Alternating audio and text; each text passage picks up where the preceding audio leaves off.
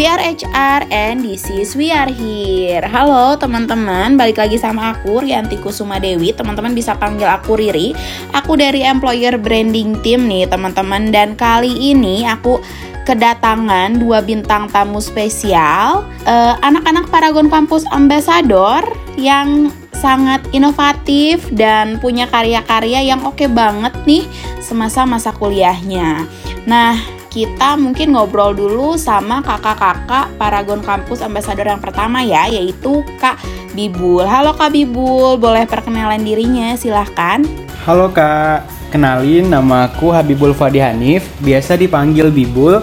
Sekarang sedang menempuh pendidikan di Departemen Teknik Mesin dan Biosistem IPB angkatan 2017. Jadi sekarang sedang skripsian ya, Kak. Oke, lagi skripsian ya, Bibul ya. Semangat terus skripsiannya, semoga cepat lulus. Nah, Bibul aku pengen nanya nih sama kamu tentang inovasi yang kamu buat kemarin. Uh, kalau nggak salah tentang panti goceng. Boleh ceritain dong sebenarnya panti goceng itu apa? Oke, panti goceng itu bisa dibilang sebagai sebuah komunitas sosial yang berfokus untuk ngebantu panti asuhan, baik itu anak-anak di panti asuhan maupun panti asuhan secara instansinya untuk mandiri secara finansial, membantu pendidikan mereka. Jadi kita banyak ngelakuin kegiatan-kegiatan sosial di sana gitu kak. Jadi panti goceng itu ada dua kata nih, ada panti dan goceng. Panti seperti yang kita tahu panti asuhan dan goceng itu artinya Rp5.000. Jadi kayak kita melakukan campaign kepada teman-teman di luar sana bahwa berdonasi itu tidak perlu dari uang yang gede. Jadi kita bareng-bareng aja dari goceng kita bisa ngebantu pendidikan anak-anak di panti asuhan gitu, Kak. Oke, nah awalnya kamu kepikiran konsep ini tuh karena apa sih? Kalau awal bangetnya itu karena aku kan sempat ke panti asuhan sebelumnya kak. Nah kita ngeliat aku sama teman-teman itu ngeliat kalau banyak banget nih ternyata permasalahan-permasalahan yang dialami sama panti asuhan di Indonesia, terutama yang aku kunjung itu yang kan di daerah Bogor ya. Nah permasalahan mereka itu dari segi pendidikan gitu. Mereka itu udah SMK dan mereka itu disekolahkan di satu SMK yang sama gitu Padahal mereka memiliki cita-cita yang banyak banget. Ada yang pengen jadi chef, ada yang pengen jadi guru, tapi mereka itu disekolahkan di tempat yang sama karena edukasinya sangat kurang gitu dari pihak panti asuhannya sendiri gitu kak. Kenapa sih dinamain goceng? Apakah setiap kita ngasih apa ya uh, funding ke teman-teman panti asuhan ini uh, konsepnya lima ngasih lima ribu atau gimana sih? Kenapa namanya goceng gitu? Hmm, kalau goceng sendiri itu uh, kita pengen gerakannya itu kan kita namanya itu ada gerakan cukup goceng nih kak. Nah jadi go goceng di sini kayak ngajak nih teman-teman semua, ayo dong bareng-bareng kita membantu anak-anak yang dari panti asuhan dengan nominal yang kecil loh, lima ribu rupiah itu kita bisa loh ngebantu anak-anak yang dari panti asuhan, ngebantu pendidikan mereka. Jadi sebenarnya kita nggak perlu nunggu duit yang jutaan buat bisa ngebantu mereka gitu. Bareng-bareng kita bisa membantu mereka untuk bisa berdonasi gitu kak. Nah kalau misalnya di panti goceng itu selama yang kamu rasain ketika si panti goceng ini berdiri gitu ya perubahan apa sih yang bisa kamu rasain dan manfaat apa sih yang bisa kamu uh, rasain ketika membuat panti goceng ini? Kalau dari perubahan aku sendiri sih, dulu tuh bisa dibilang aku di tahun pertama, tahun kedua kuliah itu fokus banget nih sama pendidikan atau akademik nih kak. Kayak ikut lomba, ikut organisasi, kegiatan-kegiatan di luar kampus yang berfokus untuk kayak pengembangan diri gitu loh. Nah, tapi setelah adanya panti goceng itu aku kayak ngerasa sadar bahwa ternyata banyak banget orang-orang di luar sana yang ngebutuhin bantuan kita gitu loh. Jadi kayak sense of socialnya itu lebih tinggi.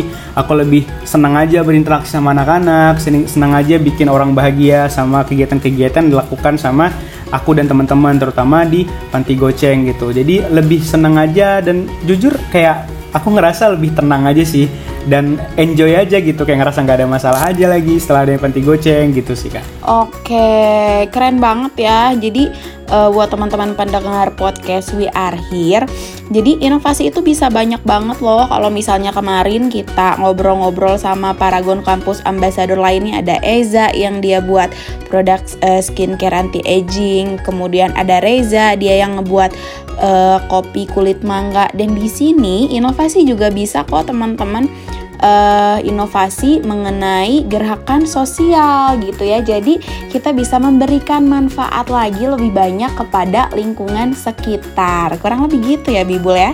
Ya betul banget kak, karena kan mungkin teman-teman di luar sana tuh udah sering banget nih kalau kita mahasiswa udah afdol lah kalau inovasi-inovasi di bidang teknologi, inovasi untuk kemasyarakatan. Tapi untuk di bidang sosial ternyata juga ada loh inovasi-inovasi yang bisa kita bangkitkan gitu kak. Mm-mm, mm-mm, mm-mm, mm. Ada nggak sih hal menarik yang kamu dapetin gitu ya selama kamu membangun panti goceng ini? Boleh dong share-share ke kita semua. Hal menarik yang aku pernah uh, dapetin di panti goceng itu, yang pertama kita itu kan dari latar belakang atau background yang beda-beda ya kak ya, dari teman-teman panti goceng. Nah, dan gara-gara kita juga non-profit organization, basisnya kita nggak dapat uh, sama sekali keuntungan. Jatuhnya kita benar-benar volunteer, kita benar-benar dari dari kita pribadi deh. Rata-rata tuh anak panti goceng suka sama anak-anak semua gitu kak. Nah, kegiatan-kegiatan yang kita laksanain pun, yang menariknya itu benar-benar uh, membuat nggak hanya anak-anaknya seneng, tapi anggota di panti gocengnya juga seneng. Contohnya waktu itu kita pernah ke salah satu uh, panti asuhan itu ngajak mereka bareng-bareng ke kebun raya Bogor. Nah itu kita main bareng tuh di KRB, belajar bareng, main bareng. Jadi sebenarnya lebih ke membuat kebahagiaan buat mereka itu bisa diciptakan dari kegiatan-kegiatan kecil gitu kak. Oke, jadi kegiatannya banyak banget ya di panti goceng ini. Jadi bukan uh, semacam pemberian funding saja mungkin ya untuk anak-anak ini, tapi ada juga kegiatan-kegiatan lain yang dilakukan bareng sama kakak-kakak pengurus panti goceng gitu ya Bibul ya. Ya betul banget kak. Jadi banyak banget nih kegiatan-kegiatan yang bisa dilakuin di Panti Goceng karena kita juga open volunteer, kita juga banyak kegiatan-kegiatan di dalam kampus dan di luar kampus gitu kak. Sejauh ini udah ada berapa penerima apa ya penerima bantuan dari Panti Goceng? Udah berapa banyak ya anak-anak yang dibantu oleh Panti Goceng? Hmm, kalau kurang lebih kita kan sekarang bergeraknya uh, di Bogor kayak di awal karena Panti Goceng baru satu tahunan dan kita memang di sekitar kampus aja dulu di Kabupaten Bogor dan Kota Bogor. Kurang lebih di Bogor sendiri itu ada 6 6 panti asuhan Kak. Terus ke, di masa pandemi ini kita juga berusaha untuk uh, bikin gerakan yang lebih luas lagi. Contohnya kemarin kita bikin gerakan uh, 5000 susu dan alhamdulillah kita bisa tembus ke ribuan lah anak panti asuhan di Indonesia dan juga kita bisa ngasih donasi uh, APD kesehatan nggak hanya di anak panti asuhan juga di bidang kesehatan juga kita bantu ataupun kita juga sudah bisa mendonasikan cukup banyak lah sembako-sembako ke panti-panti asuhan yang ada di dua kota di Indonesia itu kak. Ada di Bogor sama di kota Padang. Keren banget ya. Jadi kita sebagai mahasiswa gitu ya udah bisa belajar bahwa uh, kita bisa menjadi pribadi yang lebih baik lagi dengan cara membantu sesama apalagi teman-teman kita adik-adik kita yang ada di panti asuhan ya Bibul ya. Ya bener banget. Oke. Boleh nih Bibul kasih dong kita uh, last statement gitu ya buat para pendengar dari podcast We Are Here untuk lebih mungkin diberi motivasi lagi ya supaya bisa terus berinovasi dan menjadi penggerak kebaikan. Oke, buat teman-teman di luar sana, aku punya pesan simpel aja kalau kita semua pasti bisa ngebantu orang lain dari hal kecil yang kita bisa. Kalau nggak kita yang ngebantu, siapa lagi? Jadi mari kita bareng-bareng mengulurkan tangan, saling membantu untuk semua orang di luar sana yang membutuhkan bantuan kita sekecil apa pun itu pasti sangat berarti bagi mereka gitu. Oke, thank you banget nih Bibul udah ngobrol-ngobrol bareng aku. Terima kasih atas waktunya dan udah sharing mengenai panti goceng gitu ya. Nah, oke buat para pendengar podcast We Are Here, kita juga kedatangan nih bintang tamu kita yang kedua dari Paragon Campus Ambassador yaitu Kak Mario Alvin yang gak kalah keren nih sama Kak Bibul. Ayo kita langsung panggilkan saja. Halo Kak Mario. Halo Kak Riri, jadi perkenalkan nama aku Mario. Uh, jadi aku dari Universitas Brawijaya. Aku punya sebuah inovasi yang tentunya bisa jadi gebrakan untuk Indonesia ini nantinya. Oke, thank you Mario. Kalau Mario sendiri di UB dari jurusan apa dan sekarang tingkat berapa ya? Oh ya, untuk uh, aku sendiri majornya itu pendidikan bahasa Inggris angkatan 2017, jadi udah semester 8 tinggal skripsian aja nih. Kalau boleh tahu inovasi yang kamu punya itu apa sih? Jadi inovasi yang aku punya itu uh, lebih mengarah ke SDGs tentang penggunaan atau pengolahan pangan sih dan juga environment agar lebih bermanfaat gitu. Nah, tapi untuk pangannya ini bukan untuk pangan manusia, tapi untuk pangan uh, ternak atau bahkan hewan seperti itu, Kak. Hmm, boleh diceritain dong, itu tuh apa ya kalau boleh tahu detailnya? Uh, jadi inovasi aku itu seputar fit from waste namanya, yakni uh, dengan apa ya menggunakan limbah eceng gondok yang nantinya akan menjadi pakan ternak jadi dimanfaatkan gitu. Nah by the way uh, Kak Riri tahu nggak sih bahwasanya eceng gondok itu ternyata itu limbah loh gitu. Jadi kamu tuh bakalan ngolah limbah itu supaya lebih bermanfaat lagi gitu kan ya? Bener kak, bener banget. Kamu kan dari jurusan bahasa Inggris gitu Iya, ya. ha-ha. Terus dari mana sih kepikiran bisa ngolah limbah eceng gondok jadi pakan ternak ini? Uh, jadi dulu tuh kepikirannya karena pas aku lagi jalan-jalan itu lihat sebuah sungai. Nah sungai itu banyak eceng gondoknya. Kalau semisal tampaknya tuh emang bagus ya karena eceng gondok tuh bagus kan tanamannya. Tapi ternyata uh, setelah ngomong-ngomong sama warga setempat ternyata itu bisa jadi limbah. Kalau semisal semakin lama semakin menumpuk bisa men- menyumbat saluran air. Nah dari situlah kepikiran oh ternyata ini ini tuh jadi apa ya jadi beban warga se- sekitar sini gitu. Akhirnya uh, setelah berpikir berpikir berpikir enaknya dijadiin apa ya gitu. Karena prinsip aku itu di dalam kuliah tuh bekerja bukan secara mandiri tapi bekerja secara kolaborasi. Nah aku tanya-tanya dong ke teman-teman aku yang eh, yang tahu seputar pereceng gondokan gitu. Tanya teman aku anak fakultas pertanian, Nah, di sana eh, temen aku jelasin, iya emang apa limbah eceng gondok tuh bisa jadi apa ya? Bisa jadi malapetaka buat warga sekitar kalau misalnya nggak diolah dengan baik gitu. Nah, akhirnya aku tanya-tanya juga ke teman-teman yang lain yang dari Fakultas Peternakan, Fakultas Kedokteran dan sebagainya. Nah, ternyata eh, muncullah satu ide yang di mana oh ternyata limbah eceng gondok ini bisa dimanfaatkan untuk jadi pakan ternak gitu, Kak. Hmm, gitu. Pakan ternak hewan apa aja tuh kalau boleh tahu? Kalau se- eh, sekarang ini udah bisa dimanfaatin buat kambing dan domba aja sih sementara. Hmm, mm, mm.